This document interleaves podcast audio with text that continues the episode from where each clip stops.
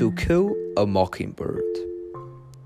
To Kill a Mockingbird, das von Schriftstellerin Harper Lee im Jahr 1960 geschrieben wurde, spielt während der Großen Depression und handelt von der sechsjährigen Jean Louise Scout Finch, ihrem Bruder Jem und ihrem Vater Atticus. Nell Harper Lee wurde im Jahr 1926 in Alabama geboren. Sie hat für To Kill a Mockingbird einen Pulitzerpreis im Jahr 1961 gewonnen. Viele von den Figuren im Buch basieren auf Lees Beobachtungen von ihrer Familie und Nachbarn, als sie zehn Jahre alt war. Im 2015, ein Jahr bevor die Schriftstellerin gestorben ist, hat sie eine Fortsetzung von To Kill a Mockingbird veröffentlicht. Go Set Watchman. Lee hat nicht so Liebe und von Leser bekommen und hat für einige sogar das Erbe des Originalbuchs ruiniert. Obwohl Scout die Erzählerin der Handlung ist und alle Ereignisse aus ihrer Perspektive erzählt werden, ist sie nicht die Protagonistin dieser Geschichte. Ihr Vater Atticus ist es. Atticus ist Anwalt in der kleinen Stadt Macomb, Alabama und ist für seine Ehrlichkeit, Weisheit und für sein Einfühlungsvermögen bekannt. Seine Fähigkeiten und Attributen werden auf die Probe gestellt, als er den farbigen Tom Robinson verteidigen muss. Das ist eine große und schwierige Herausforderung für Atticus, denn es war zum damaligen Moment nur eine extrem hasssichische Zeit.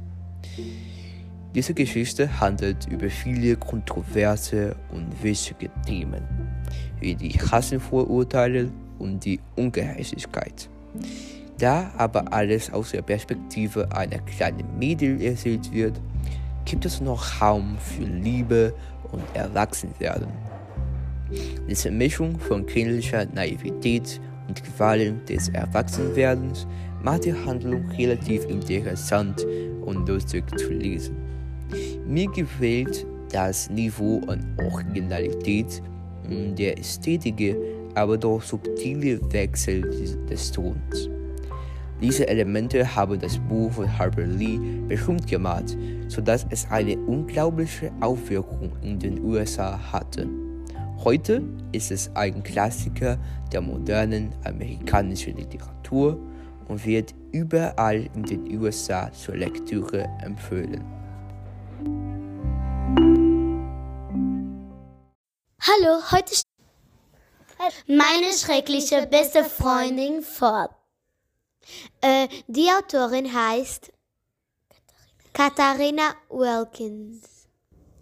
Sie, le äh, sie, liebt, sie liebt Reisen. Ihre schönste Reise war in Südamerika. Wir haben dieses Buch ausgesucht, weil äh, jeder eine äh, schreckliche beste Freundin hat und weil das Buch interessant ist. Ich hoffe, dass ihr unsere Vorstellung gemögt habt. Danke für die Aufmerksamkeit. Tschüss! Tschüss! Olá, hoje vou apresentar o livro O Estranhão.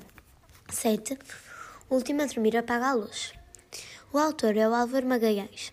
Nasceu no Porto em 1951 e recebeu o Prémio Gulbenkian de Literatura para Crianças e Jovens.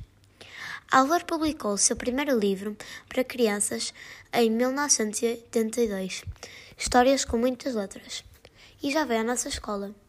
O Estranhão Seito, O Último a Dormir Apaga a Luz, faz, faz parte de uma coleção de livros, O Estranhão.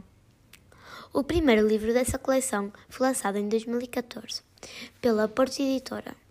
O livro o livro O Estranhão 7, O Último a Dormir Apaga a Luz, é composto por 192 páginas. Escolhi este livro porque o achei muito engraçado e divertido. A leitura é simples e criativa. É ideal para as férias de verão.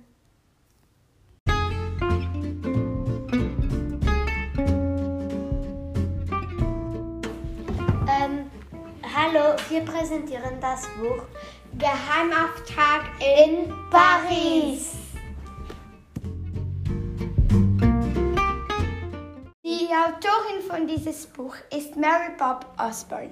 Mary Bob Osborne ist eine US-amerikanische Kinderbuchautorin. Bis zum Jahr 2009 wurden in Deutschland 4,2 Millionen weltweit 40 Millionen Bücher von Mary Bob Osborne verkauft.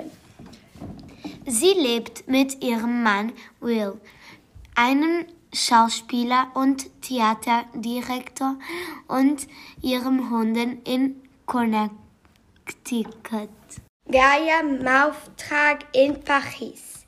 Anne und Philipp besuchen die berühmte Weltausstellung in Paris. Sie sollen in Auftrag Merlins vier Zauberer ausfindig machen und sie nach ihren Geheimnissen befragen. Doch auch ein böser Magier interessiert sich für die Männer mit den besonderen Fähigkeiten. Werden die Geschwister es schaffen, die Zauber vor ihm zu finden? Komm mit auf die Reise im magischen Baumhaus. Rätselhafte Abenteuer in fremden Welten und längst vergangenen Zeiten erwarten dich auch in den anderen Bänden. Ich mag die Seite 81, weil ich ein Fan von Eiffelturm bin. Ich mag die Seite 38, weil es lustig, lustig und schön ist.